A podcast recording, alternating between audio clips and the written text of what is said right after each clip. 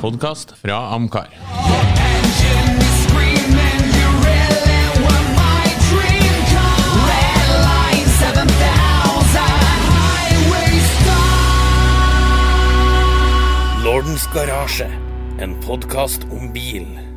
Da ønsker vi velkommen til en ny episode av Lordens garasje. I dag har vi besøk av selveste William Shatner, også kjent som Bjarne Reistad. Hei, hei. Hei. Det var nå et uh, artig navn.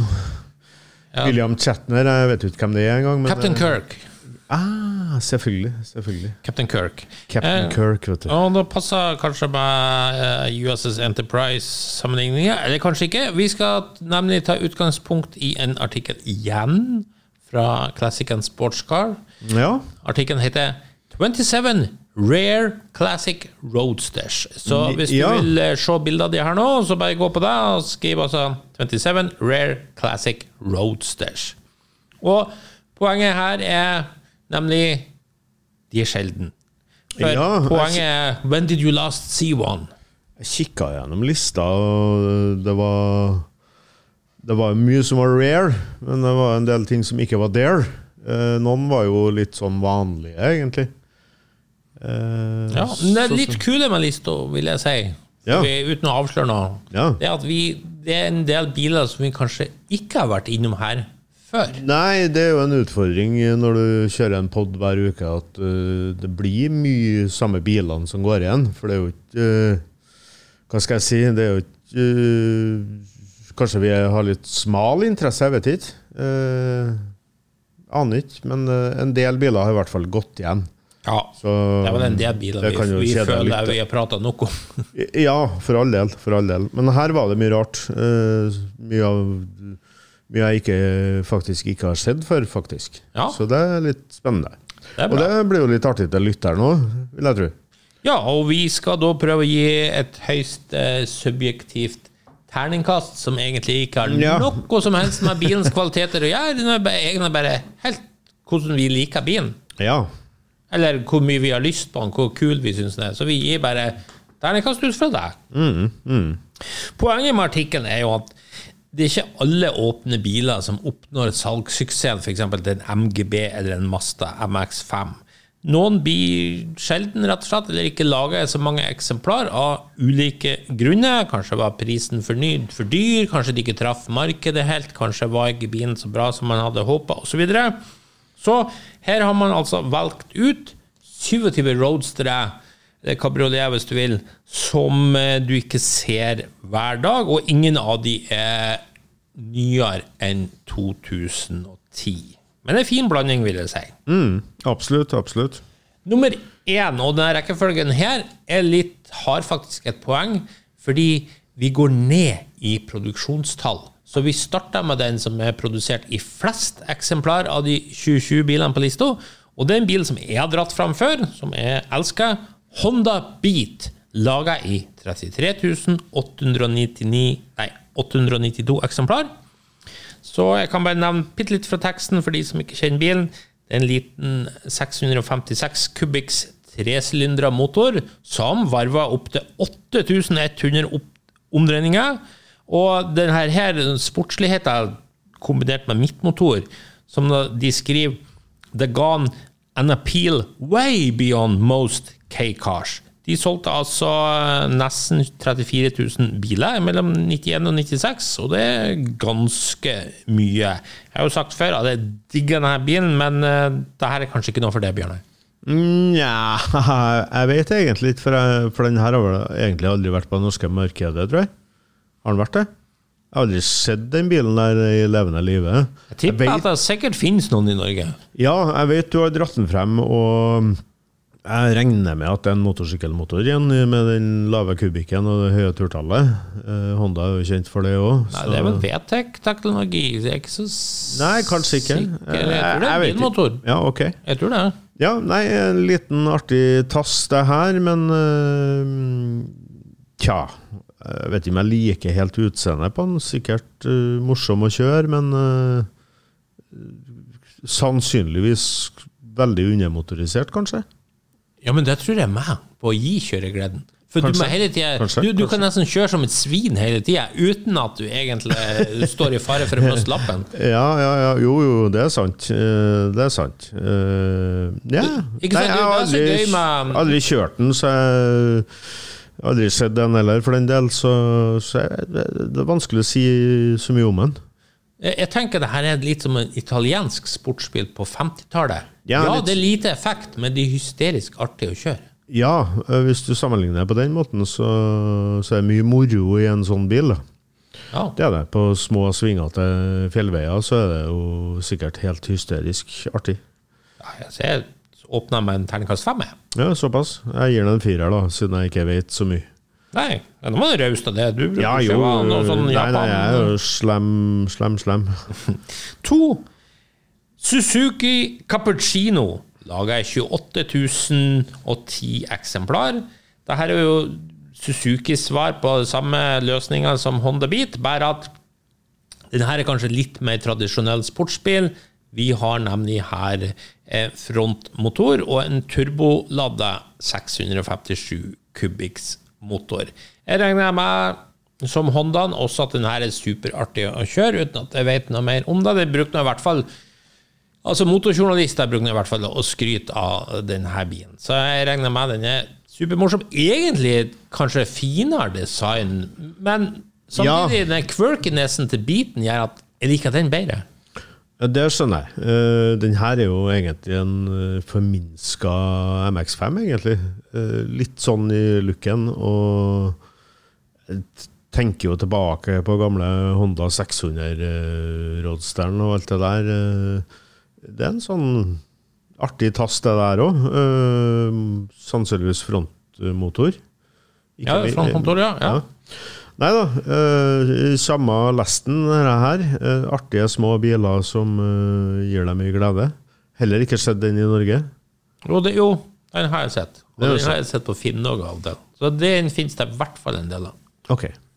Ja, godt mulig. Jeg har aldri en bil jeg har uh, søkt etter og lett etter. Hva? Har du ikke Suzuki som førstevalg på Finn? Nei, faktisk ikke. Eh, merkelig nok. Jeg hadde en del Suzuki, men eh, nei, nei, nei. nei. Uh, gir den en treer. Enig. Ja. Treer. Neste er fra United States of America. Cadillac Alante. Laget er 21 430 eksemplar. Det litt spesielle med denne luksusbørsa er jo at den ble jo snekra i hop hos Pininfarina i Italia, før den ble fløyet tilbake til USA i spesialbygde jumbojetter. 56 karosserier om gangen, for å så bli satt eh, ferdigstilt i Detroit. Det gjorde selvfølgelig at eh, Det gjorde i hvert fall ikke noe gode utslag for prisen, for å si det sånn. Og den sleit med å finne, som de skriver her, 'struggle to find favor with luxury roadster buyers in the US'. Så bilen ble jo egentlig ikke noe Nei, tabben her var vel egentlig at man hadde en tanke om å gjøre en SL, altså en SL-konkurrent, som uh, egentlig floppa. Men så hva med det der ha- ha- Har de kanskje i de tre store i Detroit Har de en slags uh, Hva vi skal si At de føler på en måte de, at de er ikke bra nok på luksusmarkedet, så for å gi det litt ekstra pisass, så må de koble inn noen italienske karosseribyggere på noe vis. Vi hadde jo også Chrysler TC by Maserati, ikke sant? Ja, ja, ja. Og så Cadillac Alante til Pininfarina. Er det noe sånn Er det noe der? Ja, det er jo kanskje Ja, du tenker på amerikanere, at de Ja. ikke er noe særlig begeistra for den varianten. At man oppsøker italiensk Ja, men også at de, de direktørene ja, i styremøtene sitter og tenker Nei, vi, vi ikke Vi har liksom ikke det navnet og tyngden som skal til for å treffe våre kunder. Vi må Jo, Cadillac har jo det på hjemmemarkedet. Men hvorfor da måtte de gjøre det her tungvinte prosessen med Pininfarina? Det vet ikke jeg, men uh, skulle gjerne vært flue på veggen på styrerommet. der. Jeg, jeg tror jeg har rett. De tenker som da, Skal vi kunne konkurrere med de som vil kjøpe Mercedes SL, så må vi også skaffe litt ekstra Jo, jo, jo. tyngde på det her. Jeg- jeg ser den. Ekstra prestisje, hvis du skjønner. Men du vet at det amerikanske publikummet eh, velger jo selvfølgelig en SL, for det er jo et kjent og kjært merke og borger for kvalitet og alt det der. Og så skal Cadillac gjøre en samme greie, og da, blir det en eh, Ja, tydeligvis en, en bil som, som ikke er helt som SL-en da, var i de årene, og, og da gikk jo salget tregt. Hadde de kommet med noe helt annet som var litt mer Cadillacsk, så tror jeg kanskje det hadde slått an mye bedre. Litt større, litt mer komfort. Jeg tror det har slått an dårligere. For vi vet jo at? Telex sine salgstall begynte jo å, å, å gå nedover på 80-tallet. Jo, jo, jo, jo, det var jo bare pensjonister som kjøpte store bilene, så ja, Og det er kanskje problemet med Alante òg. Er ikke designet litt sånn gammelmanns Jeg syns ikke spesielt ikke med hardtoppen på. Eh, Da er jo en vanvittig flott bil. Finere, men, men men sammenlignet med SL. SL, Ja. samme årgang SL ser jo mye bedre ut. Nei. Eh, nei, egentlig ikke. Den ser mye kjedeligere ut. Men jeg tror den er, altså, jeg tror SL er en langt bedre bil, eh, sånn all over. Og at folk uh, finner ut det, og selvfølgelig kjøper den. Ja. Altså, jeg liker jo Alanten. Det synes jeg er en kul bil. Jeg kunne godt tenkt meg mye fordi at den er faktisk relativt lavt priser. Mm, Men skal vi være helt ærlig, i en designkonkurranse så, så stryker den jo med glans mot en SL. Ja, den er vel sånn på bruktmarkedet, så ligger den jo litt på samme prisnivå som en SL fra den tida der. Lavere. Ja. Ja. Lave priser. Nei, det- jeg liker den, men samtidig så gir det ikke noe mer enn terningkast tre. Nei, samme her. Tre eh, bra. Det er bra. Ja, tre bra. Ok, da går vi over til Greater Britain. Greater og Britain. Uh, nummer fire på lista er Jensen Healy Sports, laga i 10.498 eksemplar. Uh, man argumenterer godt for bilen. The combination of good looks and handling allied to a single Lotus 2-liter engine should have been irresistible. Men buyers in the US did resist, og det hjalp ikke på med mediocre built quality and patchy, patchy supply issues. Og det gjorde at in the end, the Healy name died with this roadster. Uh, vi har vel vært inne på den før. Bjarne, det var kanskje like greit at Jensen døde med det her. Ja, altså de altså, I innledninga di her så sier jeg at uh, utseendet dør for nesten, men også, jeg syns jo bilen er absolutt langt fra vakker. Så det er noe rart med fronten på den som gjør at den uh, Ja, det finnes mange, mange andre roadstera som er langt, langt finere enn det der. Så brukte de jo Lotus brukte jo Jensen Healy som testbase for den tolitersmotoren som de hadde laga. Og jeg vet ikke om det var trakk noe opp for øh, Jensen, men øh, det er en fin motor. Men det var sikkert litt trøbbel i starten. Så jeg tror det var mye tull og tøys med bilene der. Ik ikke fin, ikke pålitelig, og som du sier, dårlig med deletilgang. No, no. Nei, no, no. En klar toer. Ja, de skriver jo at 'it deserved to sell many times that number', men jeg, jeg vet nå ikke helt. Jeg får det ikke Altså, jeg syns ikke bilen er stygg på noen måte. Det, det er bare det er ingenting som tiltaler meg. Nei, øh, nei det, den er ikke vakker. Aldri likt den bilen. Nei, Og så vet at det er en kjedelig motor. Det er ikke noe kul historie bak den. eh, Det er ikke noe sånn racing pedigree så kult. Det er ikke noe eh, Altså, det, det er liksom ingen ting rundt den som gjør Nei, nei, nei, nei, ingenting. Nei. Så Nei, det, det, det må bli en toer fra meg. Ja, Du er enig? ja jeg er enig. Ja. Så har vi BMW Z1, laga Ja. i 8000 eksemplar. Er merke til det, nummeret, eh, for det er nemlig en grunn til at det er 8000 nøyaktig. Det er nemlig at BMW med vilje setter taket på 8000 biler. Mm. Og som de skriver her, de hadde lite problem med å selge bilen grunnet striking looks, drop down doors and a steel and carbon fiber body that was way ahead of its time. Så når bilen ble avduka i 1987 på Frankfurt, så bare bestillingene bare rant inn. Og det er jo en kul bil, som egentlig blir litt kulere med årene, føler jeg.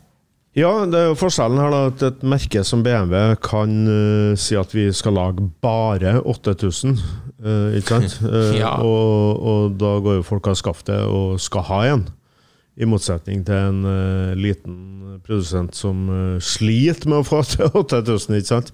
Så, så det er jo en kjempeforskjell der. Eh, når det er sagt, så er det jo uh, Utseendet på den er jo helt magisk. og Husker jeg første gang jeg så en sånn en i Trondheim med dørene ned. Da. De går ned i jeg kaller det dørstokken, som er kjempesvær. Så det var noen gimmicks-greier på bilen her som eh, virkelig slo an, altså. Ja, det er jo en kultbil, vil jeg si. Ja, det er en kultbil. Eh, prisene har eh, etter hvert eh, gått i taket, egentlig. Ja. Det, så jeg vil si døren er dessverre drawback for min del, fordi at de er sykt kule. Men det er ikke så kult at hver gang du ser en sånn, så får eieren å cruise med døren nede. Ja, nå ser ikke jeg det der så veldig ofte, men eh, det er mulig de gjør det. Du får litt ekstra vindsus på knærne. da. Jo, men, men det blir det sånn Det blir som å se hvis de Leorian-folk hadde før de kjørt hele tida med døren oppe. Det har bare vært teit. Ja, jo, jo, jo. Sant nok. Uh, yeah. Det er ikke noe drawback for min del. Kjør opp eller ned med døra. Ja, det spiller vel ikke noen stor rolle. Jeg måtte prøve å finne det jeg kunne. Ja, det, nei, uh, kul bil, altså. Jeg gir den en femmer. Jeg gir en treer. Ja. Nå vel. Nummer seks.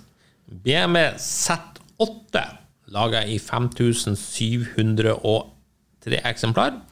En bil som det står ble litt misforstått når den var ny. For at eh, M5, som den var basert på, ble bare hylla overalt av motorpressen, mens Z1 ble kritisert for sin retro-styling.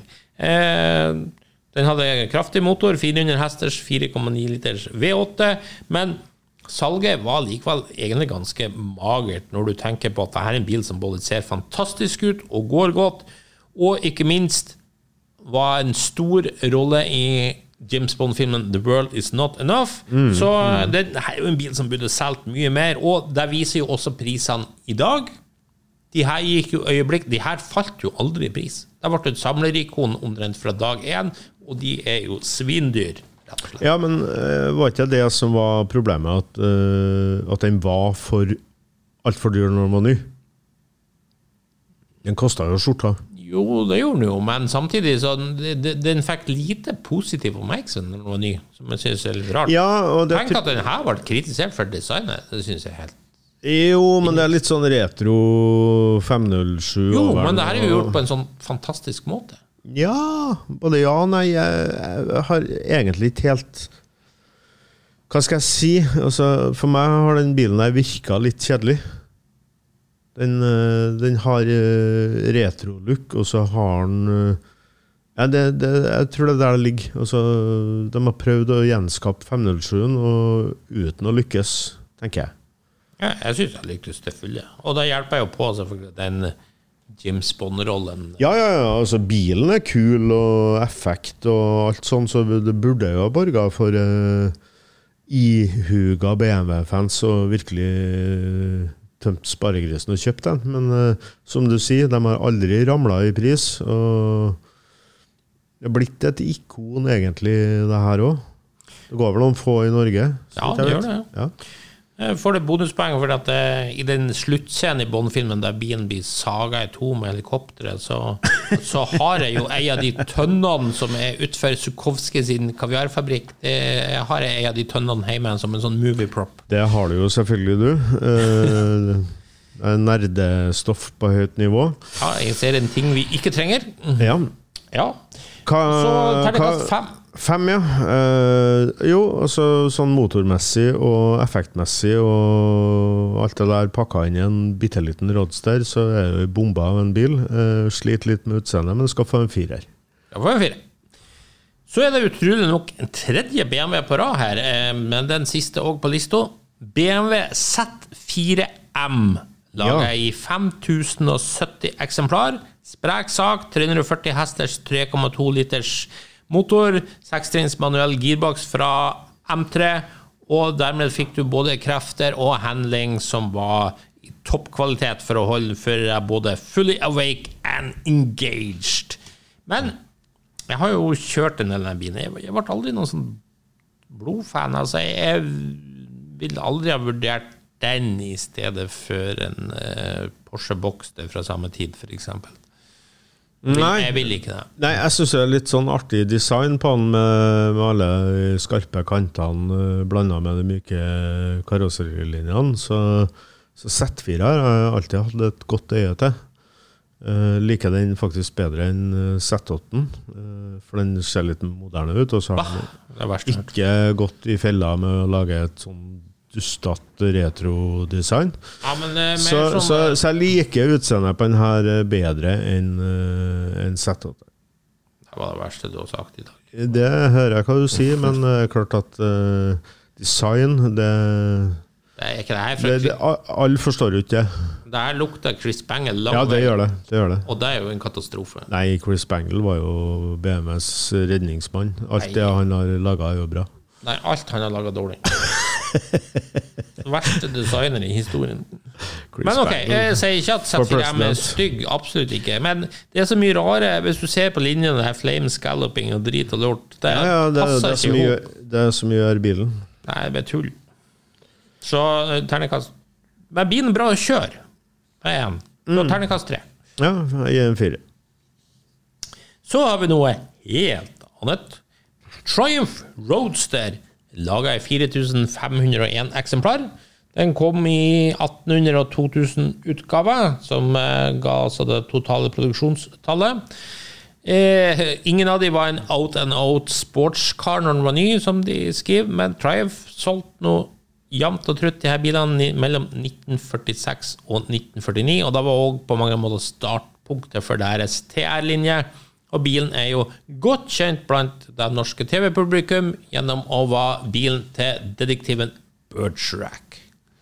Ja, hva skal en si om det her, da? Det, det er jo så gammelt at uh, sånn, I utgangspunktet så er det et stativ for min del, også, men vi må jo se på det fra den tida det er laga. Jeg forstår nå egentlig at uh, sånn halvveis velbeslåtte engelskmenn uh, ville ha ture rundt med det her på landsbygda, mellom uh, farmene.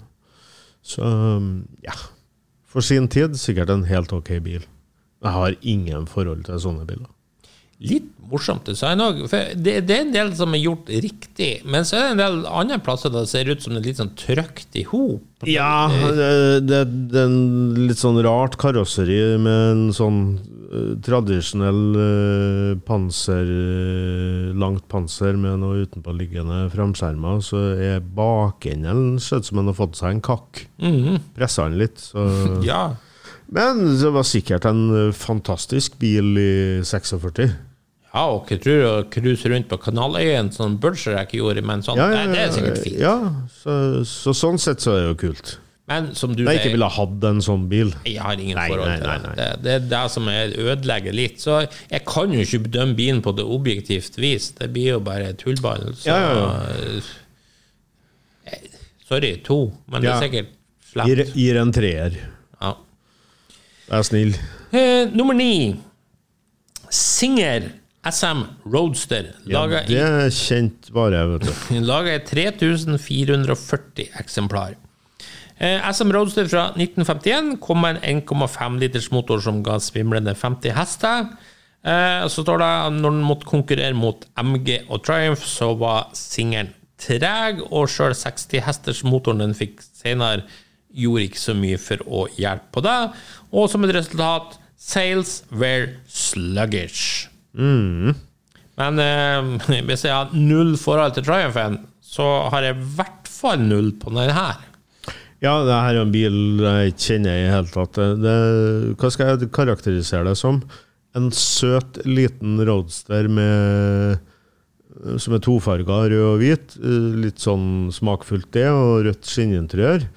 Får for, en, for å se søt og vakker ut. Jeg ser for meg sånn eh, engelsk blondine som kjører inn der på tidlig 50-tall. Jeg får dessverre ikke det inntrykket heller. For meg så ser det ut som sånn heimbygg. Det ser ut som noen kunne snekra i hop noen, Nei, det er noen på noen sånne replikker. Ja, men det er jo ikke det. Eh, Det er sikkert noen som kunne ha fått til å gjort det. Nei, eh, det er en sånn blanding mellom eh, Hva skal jeg kalle det? En sånn Fiat sånn beach-greie og en Willis Willys jeep, egentlig. Eh, litt rar, men uh, ja, en søt liten tass. Men den får bare en treer. skal få for navnet som minner meg om en av mine favoritt-trommiser, Erik Singer, men eh, ellers så er det ingenting. Tenk ikke på symaskinene. Nei, Tenk meg på trommisen. Så terningkast én. Ja, ja, ja. ja, ja. Slemmehjørnet i dag. Du ga Tre. Ja, men du vet, det, det er lov å bruke skalaen under tre òg. Over òg. Jeg vil gjerne se du bruker én og to òg. Ja. Nummer ti, også en engelsk eh, godbit. Triumph TR5. Laga i 2947 eksemplar. Som det står her, the TR5 is the holy grail for many Triumph sportcar fans. Mm. Det er fordi den var bare i produksjon i ett år, og den totale produksjonen ble på 2947 eksemplar, som sagt. Første TR-modellen med en eh, genuine 120 miles per hour top speed, ikke så langt unna 200 km i timen. Så um, ja, er det her tøft eller ikke? Uh, av, altså jeg liker jo egentlig ingen av TR-seriene, for at de ser litt rare ut, syns jeg. Men uh, av de TR-bilene, så er femmeren absolutt å foretrekke. Så eh, Holy Grail for TR-fans, det stemmer nok veldig, veldig bra. Så er de høyt prisa. Ja, De det er så, veldig ettertrakta i forhold til en TR6 eller en TR4. ja. Så, så den ser absolutt best ut av dem alle. Og hvorfor de eh, la ned produksjonen her, det skjønner ikke jeg, men eh, det har nå blitt et sånt ikon blant Triumph-fans, i hvert fall. Så 150 hesters eh, motor og Ja, nei eh, Rapp liten sak. Jeg gir den en femmer. Selv om jeg ikke er helt komfortabel med utseendet. Liksom. Ja, Nei. nei, sjeldenheten og Det er liksom Det er noe tøft over den bilen her. Ja, nei, jeg skjønner jo at når det gjelder Triumph, så tror jeg nok heller jeg ville hatt en motorsykkel enn en bil. Ja. Så eh, Nei, det er så sorry. B. Det er sikkert en kul bil, sikkert en artig bil. Kanskje jeg hadde blitt frelst hvis jeg prøvde den. Det er dessverre sånn at det er mye kule biler der ute som du kan få et helt nytt syn på hvis du får prøvd dem. Det er sant. Og noe det er sier meg at den her er sikkert dritkul å kjøre. Og så Ja, plutselig eh, det- det, Kanskje den er så artig at jeg til og med hadde fått kjempelyst på den. Ja, eh, altså TR5 tror jeg er noe spesielt. Altså Ja. TR6 det er sikkert bedre å kjøre, jeg vet ikke, men eh, jeg tror den der er lettere. Samme motor, eh, samme effekt. eh, eh, Så er det litt fin lyd i dem òg, Mhm. den rekkesekseren. Så nei, en sånn TR5. Ja, Men de er svindyr. ja. Så um, Nei, jeg gir tre, men det er sikkert veldig urettferdig, fordi at Kanskje, jeg, jeg kjenner kanskje. ikke bilen godt nok. Men det er jeg ærlig på. ja, ja. Um, du var enig i det? Ja, jeg Nei, du ga fem, sa du. Ja, jeg ga en femmer. Du er veldig raus i dag. Ja, jeg er veldig raus. Eh, nummer 11. Det er jo en bil jeg har dratt fram før i ulike sammenhenger på min toppliste. Jeg tror jeg hadde den på min eh, topp 5 Deutschland.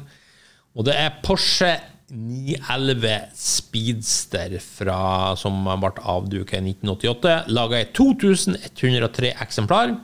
Det er jo retro så det synger etter, for det er jo en liksom hyllest til de åpne 356 Speedsterne fra 50-tallet.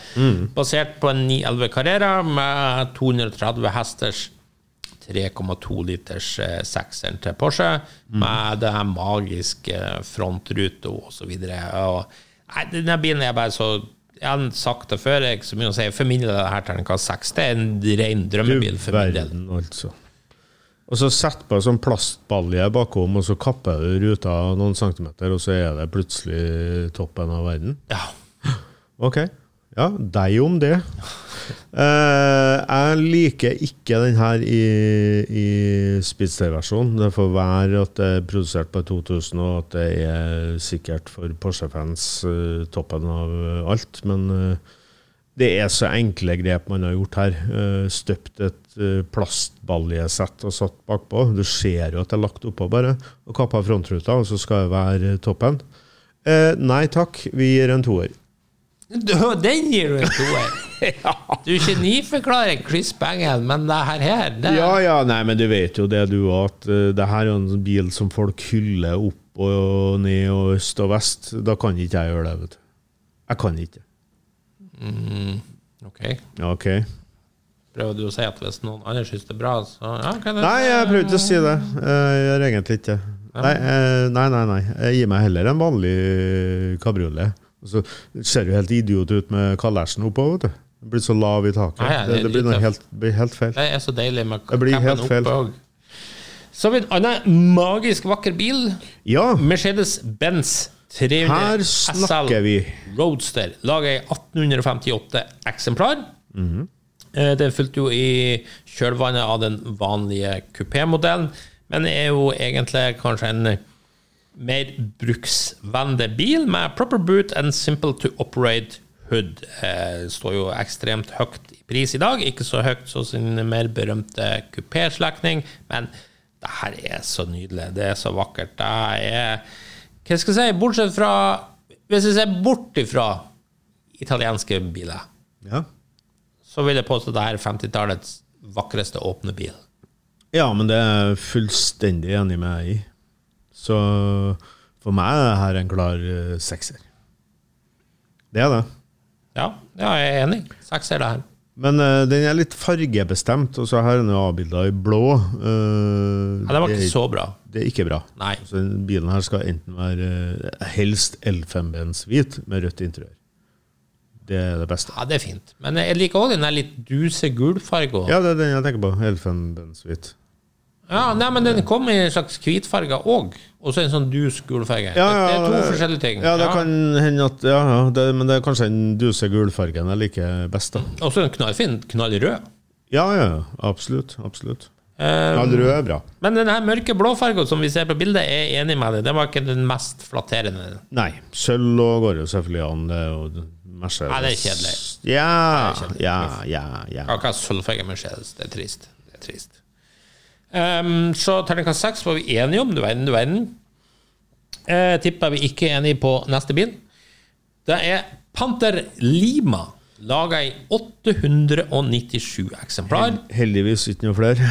Panther var jo kjent for å bygge retro-style roadstere. Den her fulgte jo i kjølvannet av deres Ferrari-motoriserte FF, som sveitsiske Felber bestilte. Eh, Lima er, som de skriver, a more business-minded proposition to rival Morgan, med en eh, Vauxhall Magnum floorpan. Eh, glassfiber, MG Midget, dører, og som de skriver, it looks much better than it sounds. Eh, og så senere kom denne Kalista, og så ble det Sang-Yong og Korea og helvetes dom. Men eh, uansett, eh, den her i seg sjøl Jeg husker jeg hadde en samtale med Jeg tror nok vi kan kalle han Norges største Morgan-entusiast. Og jeg skal love deg, han hata den her bilen. Ja, uh, Halland snakka Ja. med sikkert. Ja. ja, men jeg er jo helt enig med Halland i det der. Altså, hvorfor i all verden lage en eh, Hvorfor ikke gå og kjøpe deg en Morgan uh, når det fins? Og det her ser jo bare ikke ut i måneskinn. Én. Én. Jeg syns Panter Lima er dritkul. Ja, men det er jo for at du liker panter. Du er jo en særing. Panter er bra. Panter er bra. Altså, ja, du, du snakka om at jeg, eh, at jeg ikke likte bilene fordi at alle andre gjorde det, men her er jo du på tynn is. Altså, det er jo ingen som liker den bilen her, bortsett fra deg og kanskje en til. Jeg liker Panter både som kattedyr, stridsvogn og bilmerke. Ja, ikke sant. Åh, ja. Ja, det, det må jo være noe. Men jeg synes det er kult det her. Og så koster det ikke på langt. Morgan syns jeg er fryktelig overpriset. Ja, mulig. For meg Nå kan du si kunne ha vært gratis, så jeg ikke ville ha den. Nei. Nei, det er greit nok. Nei, jeg synes det er gøy. Jeg tenker, Seks, sekser, du. nei. Men det fine med det, du kan være sikker på at de som kjører Pantelima, det er upretensiøse folk. Det er helt sikkert. Det er mulig. Du kjøper ikke det her for at du skal liksom Du vet at det her er ikke noe statusmerke. Du vet at det her er Vauxhall Magnum understell. Sant? Så det er jo ikke noe bra. Det, men, det, men det skjønner du på en måte sjøl òg. Og det syns jeg er noe som befriende med å, å kjøre en sånn bil som alle syns er skit. Hvis du skjønner? Nei, Nei. det er ikke. Nei. Men du er i hvert fall ikke ute for å, for å få kred når du kjøper, kjøper denne bilen. Sant? Jo, jeg tror faktisk eierne er ute etter å få kred, men de får det ikke. Og skjønner faktisk ikke hvorfor. Ja, det er klart det er jo teori at du går, kan gå den veien òg. Jeg ser hva du mener. Ja. At det finnes folk som Ja, jo, kanskje. Ja. Ja, det ville du på bra. Ja, Nei, eh, terningkast fire. Det var gøy. ja. Vi går stadig nedover i produksjonstall. det gjør vi. Og så får vi en liten godt synlig. tjukkas neste. Jovet Jupiter. Laga i 825 eksemplar. En bil vi definitivt aldri har pratet om her. Nei, eh, det kan du være helt sikker på, for det her er en ordentlig ordentlig raring. Og jeg har faktisk sett en sånn en live, for det fins i hvert fall én i Norge. I en sånn bronsefarga utgave. Og jeg må jo si at bilen ser langt bedre ut i virkeligheten enn på bildet her, da. Det gjør den. Jeg syns det er ganske bra ut. Som de skriver her, eh, Jupiter var Joet sitt eneste forsøk på en sportsbil, og den hadde eh, betydelig potensial, som du skriver. Excellent handling. 1,5 liters eh, firer. Decent turn of speed. Eh, fikk en mer powerful 65 hesters motor i 1953. Gjorde det bra faktisk i ulike rally, men eh, road car was a bit too heavy and expensive mot konkurrentene, og derfor så ble salget labert. Men den ser jo gøy ut, da. Ja, altså fronten eh, så har de jo tatt igjen uh, Jaguar-løkten, altså med sånn sveipende skjermer. og, og bakenden uh, Det er jo Mercedes kan jo- 190 SL. Ja, jeg skulle akkurat til å si det. Så, så, så de har tatt noen designelementer fra flere her og koka det sammen til noe, noe rart. Uh, som jeg nødvendigvis ikke liker helt, men eh, særheten gjør at den skal få en treer. Ja, jeg likte tjukkastuke, så Ja, du gjorde det, ja. eh, terningkast fire. Ja, merkelig. Jeg liker tjukke dyr. uh, nummer 15. Kia Elan, laga i 792 eksemplar. Litt spesiell historie bak bilen. Lotus hadde jo to forsøk på å selge sin Elan, en sportsbil uh, med forhjulstrekk. Først under General Motors sitt eierskap, så under Bugatti. Men så begynte det å gå fullstendig gale, og så ble rettighetene og alt for å lage denne bilen ble solgt til Kia, som så sjansen at her kan vi få en glamourmodell for vårt eh, hjemlige Korea-marked. Men Kia var ikke akkurat like flink som Lotus til å lage sportsbiler, så bilen ender opp med eh, Den er 40 millimeter høyere, som jo ikke akkurat hjalp på kjøreegenskapene. Og 1,8 liters motoren på 140 hester fra Kia sitt delelager hjalp ikke på, så det ble en eh, salgsflopp. Når den kom i 1996, kun 792 solgt. Det er det kanskje en grunn til. Ja, ikke spesielt vakker eh, skapning i utgangspunktet, sjøl ikke som Lotus. Men jeg tror nok Lotusen var veldig artig å kjøre. Jeg har aldri prøvd den, men eh, jeg ser for meg at den kunne være det. Men eh, nei, i Kia-versjon, nei takk. eh, Det her blir en toer. Ja, det her blir horribelt. Du, du har egentlig ødelagt alt i hop, så terningkast én, Ja. rett og slett. ja. Usj. Ja, u- ja så i, var du enig? i Du er på to eller på én? På én. Du er på én, ja. Hva sa jeg igjen? Ja, spiller ikke en rolle. Nei. To eller én. 16. Riley RMC Roadster, laga i 507 eksemplar mellom 1948 og 1950. Eh, var en dyr bil, som eh, gjorde jo også sitt at den ikke solgte så mye, men var også eh, nesten god for 160 km i timen, takket være en 100 hesters 2,5 liters firer. Eh, men når jeg ser på bildet ja, Ja, det er jo som en alt annet engelsk roadster-greia fra etterkrigsroadstera, egentlig. Men Litt, sånn mer, litt mer kostbart. Følg, tak, følg proporsjonene bortover. Jeg synes Fram til A-stolpen så er alt greit. Ja. Men så blir det liksom sånn hastverksjobb. Vi må bare skynde oss å fullføre her nå. Ja, altså den har nå den svingen ned på døra som de aller fleste hadde. Ser ikke jeg hele bakenden, men jeg tror den er lengre enn de fleste, og det er et pluss. Men det er klart, det er en ganske høy kalesje, helt rett frontrute. Eh, Det er lite altså Den ser mye mer påkosta ut enn mye annet fra den tida, men, eh, Men eh, ikke i nærheten av noe italiensk eller noe. Eh, så blir det en toer. Ja, jeg skal få en toer for den veldig britiske fronten. Den likte jeg. Så hvis jeg får sett den bilen rett forfra, så har jeg kanskje vært best. Den bare stått i garasjen sånn du åpner porten og bare ser den rett forfra. Men nei, det, jeg har null forhold til Riley, jeg må si det, altså. Så terningkast to. Neste er Vi har ikke hatt mye italienske biler på lista, men nå får vi Alfa Romeo 8C Spider, laga i 500 eksemplar. Den kom jo i kjølvannet av 8C Competizione Coupén. Eh, Den eh, hadde visstnok den letteste canvas softtoppen du kunne få kjøpt når den kom. Og det var ikke noe problem å finne kjøpere til de 500 eksemplarene som Alfa Romeo sa de skulle lage, og det hjalp jo på med en eh, 455 hesters 4,7 liters V8 som sørger for bra ytelse. Eh, nesten som å spørre Ove om hvor er det her, men jeg må spørre deg likevel. Er det terningkast fem eller seks for din del? Uh, nei, altså er jo helt klart Det her er jo et helt klart eksempel på at kupeen er finere enn eh, den åpne. Uh, ingen tvil om det. Det mister jo litt av uh, den flotte taklinja som kupeen har. Ellers er det jo en flott bil, og så er det jo litt samme som, som BMW lager få eksemplar. og så eh, Z8 her nå, hvis du sammenligner med den, så, så har den her egentlig aldri falt i pris. Den har bare blitt dyrere fra dag én. Så de er jo mye dyrere i dag enn de var når de eh, var til salgs som ny. Så um, ja, jeg er glad i Alfa Romeo.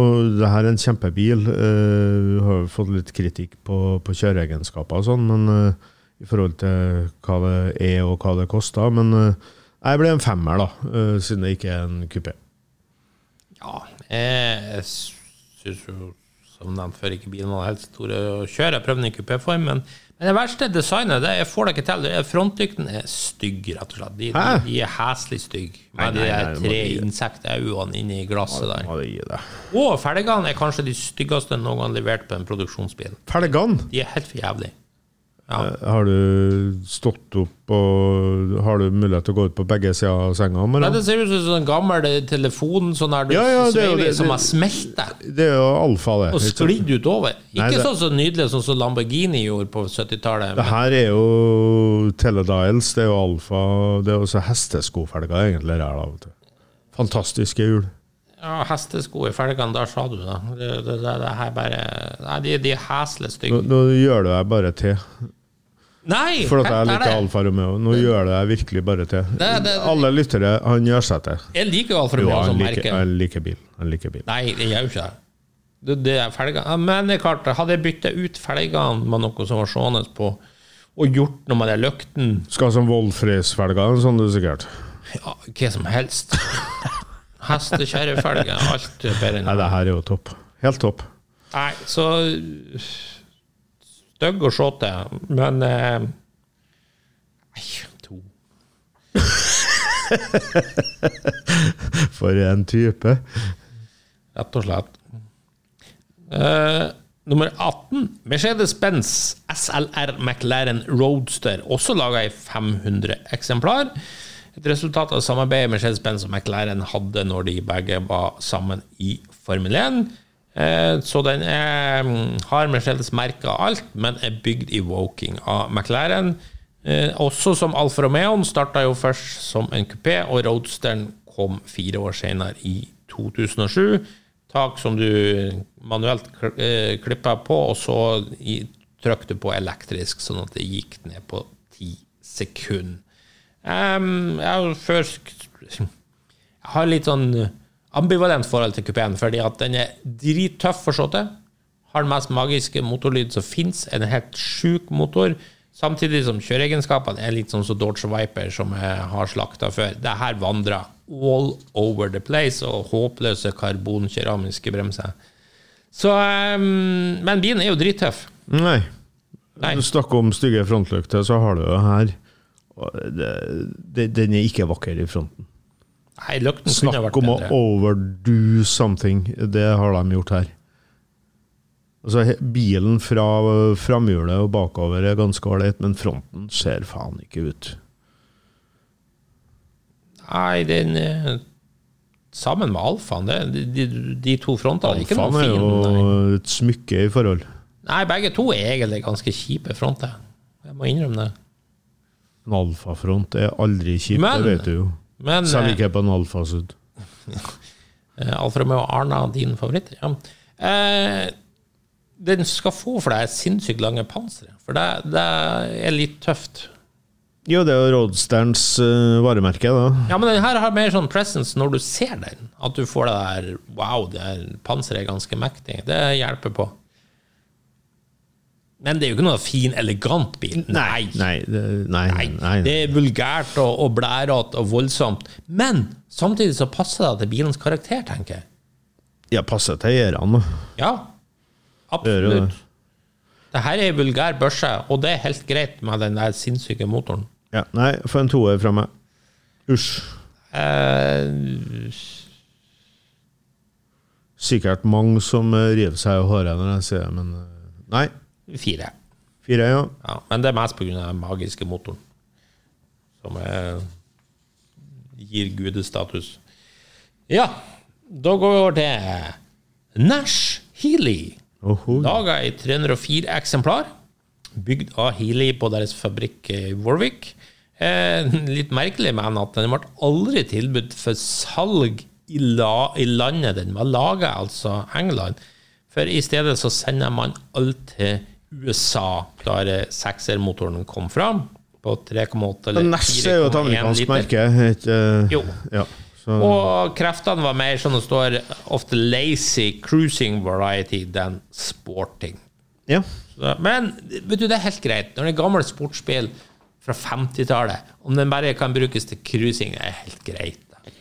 Ja og nei. Eh, det blir litt sånn Corvette, Nash versus eh, alt fra Maserati, Ferrari og for den del. Altså, det var jo sportsbiler. Det er klart, når du stiller opp sånn, så da, er det sånn- greit. Jeg tenkte mer et OK prisleie. Ja, jo, jo, jo, jo, du får jo gjerne det du betaler for. Ja.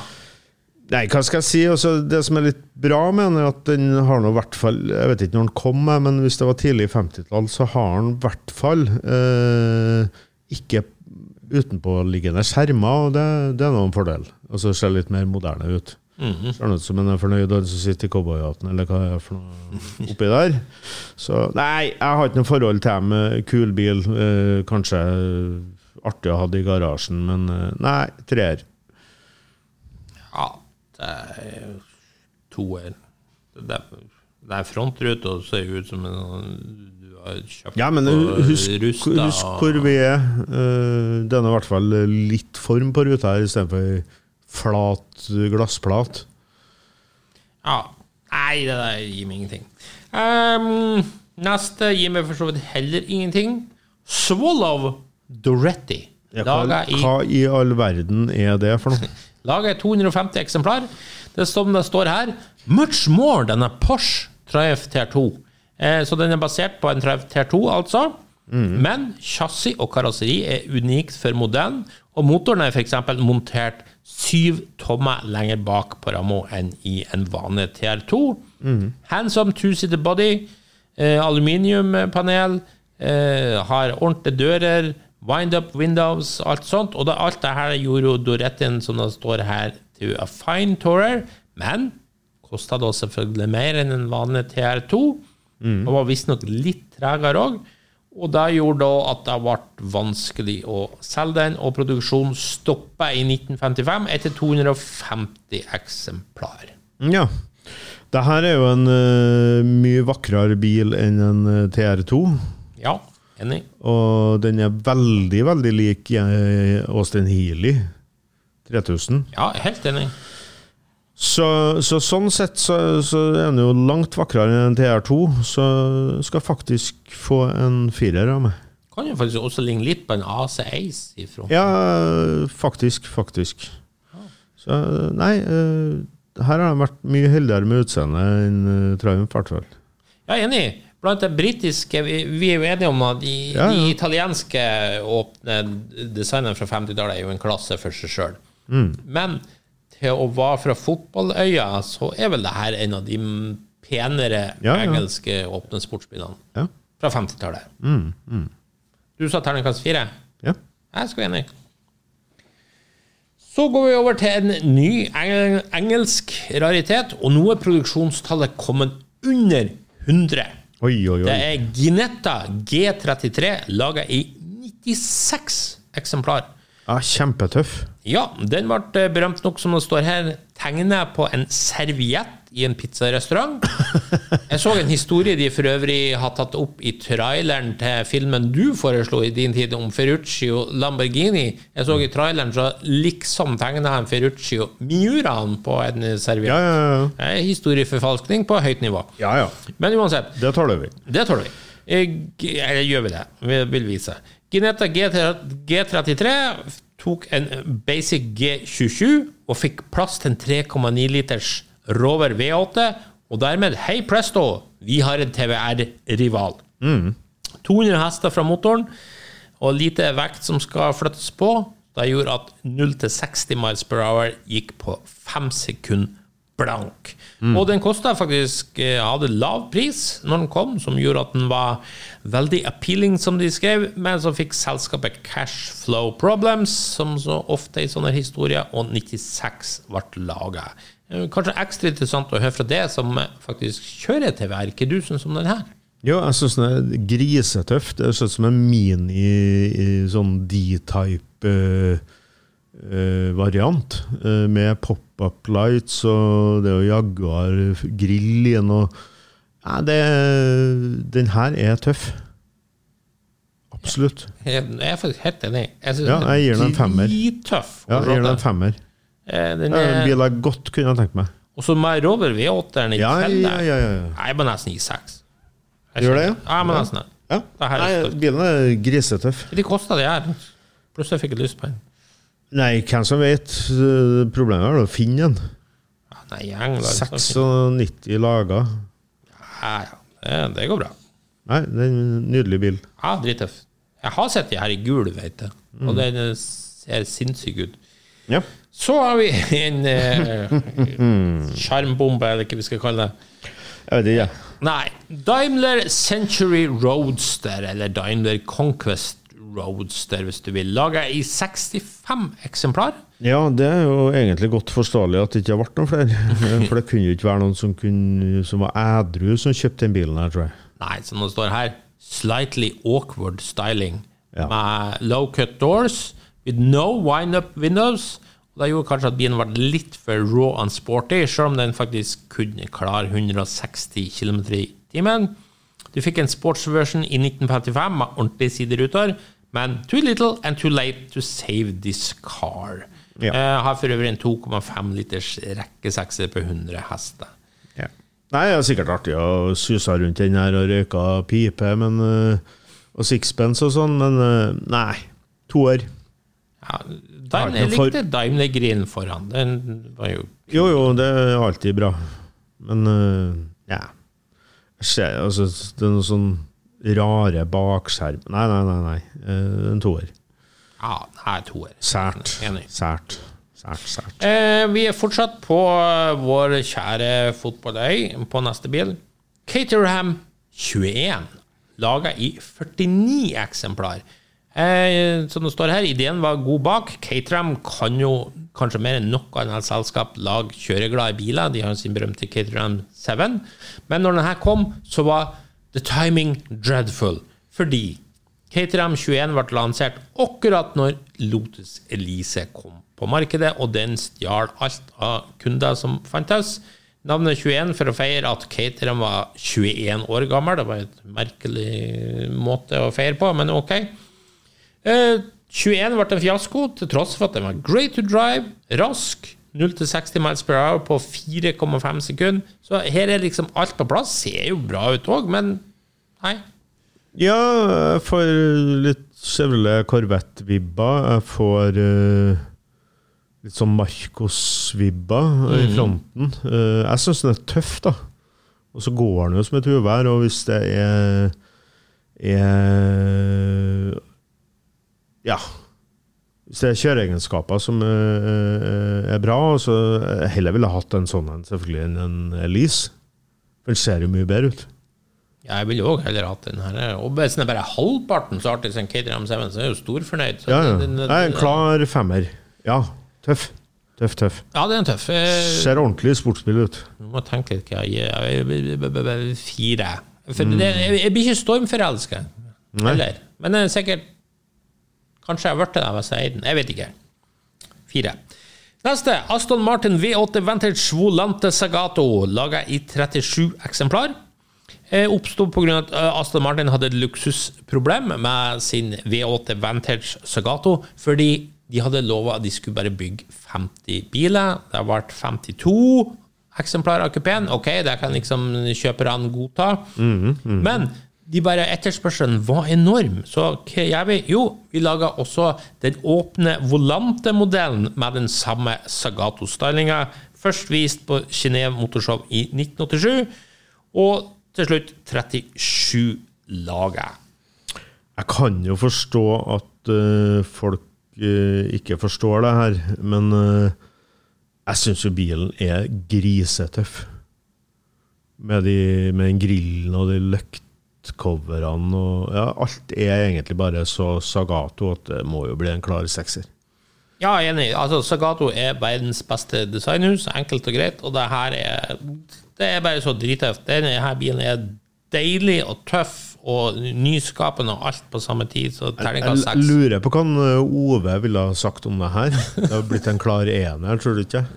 Du, det må vi spørre om neste gang han er tilbake. vi, vi må ta opp det neste gang. Ja, vi det. Han er dessverre ikke til stede, han er jo litt opptatt for tida, så, så vi må kjøre pod alene. Ja, vi Så- må spørre kun den. Eh, Ja, minn meg på det. ja. Uh, ok, neste. Costello MGB V8 laga i 35 eksemplar. Og det er noe så enkelt som at han eh, Costello, ikke Elvis Costello, men Ikke? Ken Costello, Ken Costello er broren, kanskje? ja, sannsynligvis. Han tok rett og slett og hive inn en V8-er i MGB-en i åpen roadster-form. Altså totalt 35 biler. Ja. Det er fortsatt en MGB Roadster. Eh, Med en stygg kul på panseret for å få plass til V8-eren, sikkert. slot mags, eh, fæle greier. Hva skal jeg si om det her, da? Ikke noe mer spennende enn at eh, en MGB Roadster eh, sannsynligvis eh, fikk litt mer punch, litt mer lyd. Eh, så er det MGB Roadster er jo en vakker bil, men her altså den er ikke så vakker lenger som den var. Eh, Så er ikke jeg sånn kjempefan av dem heller, så det blir en treer for forsøket. Ja, har Britt Ekland vært oppi en som kanskje har hjulpet litt på, men eh, nei, det blir Nei. Jeg skal få tre, da, siden jeg er V8. Og Nest siste bil på lista, og nå er vi eksklusive greier. Jaguar XK SS, laga i 16 pluss 9 eksemplar. Så er selvfølgelig spørsmålet hvorfor er det et eh, matteproblem først her, 16 pluss 9? Jo, man skulle bygge 25 biler av det her råskinnet, men så ble det jo en katastrofal brann hos Jaguar, så 16 biler ble bygd før det altså var brannen i 1957. Men så i 2017 så skjønner jo Jaguar ah, penger, penger, penger, penger. Så de fant ut at vi skal lage de resterende ni på de originale chassisnumrene. Derav 16 pluss 9. Det er altså viktig for meg å si at XKSS er jo en av de mest brutale biler noen gang bygd for gatebruk. For det man gjorde, var rett og slett Man hadde 25 ubrukte Jaguar D-type-chassis til overs. Altså D-type, Ja, ja. bilen som vant Le Mans, Ja, ikke sant? Riktig, riktig. Så den er, ok, den er litt mer raffinert og gjort noen endringer for gatebruk, men vi snakker fortsatt en 250 hesters 3,4 liters racemotor med seriøse, spinnville ytelser for sin tid. Ja, jeg sliter jo litt med utseendet på den her eh, i forhold til E-typen, som er mye vakrere. Ja, det er minuset her. Det er minuset. Men den skal få for uh, all råskapen uh, og den historien. Og så eh, her er heritage lang vei. Så her sliter mellom fem og seks Nei, den er så rå at jeg gir den en sekser. Som Ja, gatebil fra den tida. Det er ikke ofte du sier akkurat det jeg tenker, men perfekt formulert. Perfekt formulert, ja. ja nei, men da er vi enige. Det siste du sa der, Ja, ja. nøyaktig samme her òg. Står og sliter med den fem og seks, men blir råskapet seks. ja, ja. Og så skal det virkelig være eksklusivt, så har vi en siste godbit fra Japan. Toyota 2000 GT Roadster, laga i to eksemplar. Mm. hadde det ikke vært for James Bond i form av Sean Connery, så hadde det vært null. Ja. Fordi når man skulle filme senere i Japan for You Only Live Twice, som kom ut i 1967, så var, fikk rett og slett Sean Connery ikke plass på noe behagelig vis i kupeen. Så Toyota tok ei rask og effektiv japansk løsning. Vi tar rett og slett og lager to biler om til en åpen roadster-versjon. Og dermed så fikk man jo ja, det var en sånn Halo-kar nærmest for Toyota, og gjorde Toyota-navnet kanskje mer berømt enn det ellers ville vært. Å, ja. Ingen kunne kjøpe bilen. Ja, tenk eh, at en så traust uh, produsent som Toyota faktisk laga den uh, 2000 GT som, som kupé. Og i Roadster så er den jo enda tøffere. Merkelig nok uh, fra min side, men eh, den er faktisk det. Ja, den er mye finere som kabriolet. faktisk. ja, og filmen selvfølgelig hjelper jo alt på her. Alt med James Bond er jo bra, så vi sprenger skalaen her, altså. Sekser. Helt Ja, klart. jeg er helt enig. Sekser. Det må jo bli det. Ja. Og ikke minst pga. James Bond. Fra ja, den, ja, ja. fra den Og- tida James Bond var magisk. Ja, vi tok oss opp på sekserskalaen på slutten her. Ja, vi gjorde det. Gjorde det. Og, Nei, det er og alle de her. Alle de her. Du får tre biler til odeleie i din egen garasje. Mm. Kan aldri selges, så ikke kjøp pga. verdien. Du får tre av de her. Ja, nei, jeg har jo tatt den 2000 GT. Ja, enig. Og så har jeg tatt Jaguaren som vi hadde øh, før der igjen. Eh, Det var den Ja, jeg er litt usikker på den. Jeg tar Sagatoen imens. Og så for litt sånn moderne daglig bruk så tar jeg 8C. Så tar du den med de fæle smelta telefonene. Ja, mm. uh, ja, det var veldig vanskelig, den siste mannen. Eh, verden skulle ta Porsche 911, skulle ta Mercedesen. Dette var da veldig vanskelig. Jensen Hilli. Jensen Healy, ja, nei, nei, det tar vi nok ikke. Ei heller din kjære Kia Elan. Nei, det her var fryktelig vanskelig. Nå et meget rart sammensurium uh, av biler når det ble uh, produksjonstall som bestemte. Altså, vi fikk jo en del sånne 40-50-tallere som kanskje verken vi eller lytterne har noe stort forhold til, men uh, samtidig litt artig å, å snakke om noen biler vi verken har sett eller hørt om, egentlig. Jeg tar 911 da, for å få noe jeg kan kjøre litt med, som du sa. The Bad Car. Bad Car. Så, ja, men eh, det var i hvert fall noe litt annerledes, og vi har tatt for oss noen biler vi absolutt aldri har vært innom før. Og jeg oppdaga òg at eh, nå skal jeg faktisk gå og sjekke eh, prisene på en Ginetta G33 jeg ligger på. Ja, hvis du finner den. Ja, da, Det blir spennende. Finner. Det kan vi jo nevne i neste podkast, som du faktisk fant den, og I- hva den koster. I min bok så er ikke 96 eksemplarer så forferdelig lite, må du huske.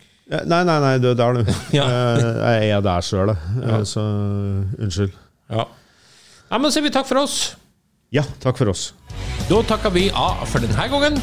Hvis du likte det du hørte på, gjerne gi oss en eh, femstjerner på iTunes. Ellers følg med på Refuel for masse spennende bilstoff. Og husk at du kan nå oss på Facebook-sidene både til Lordens Garasje og Refuel. May the force be with you.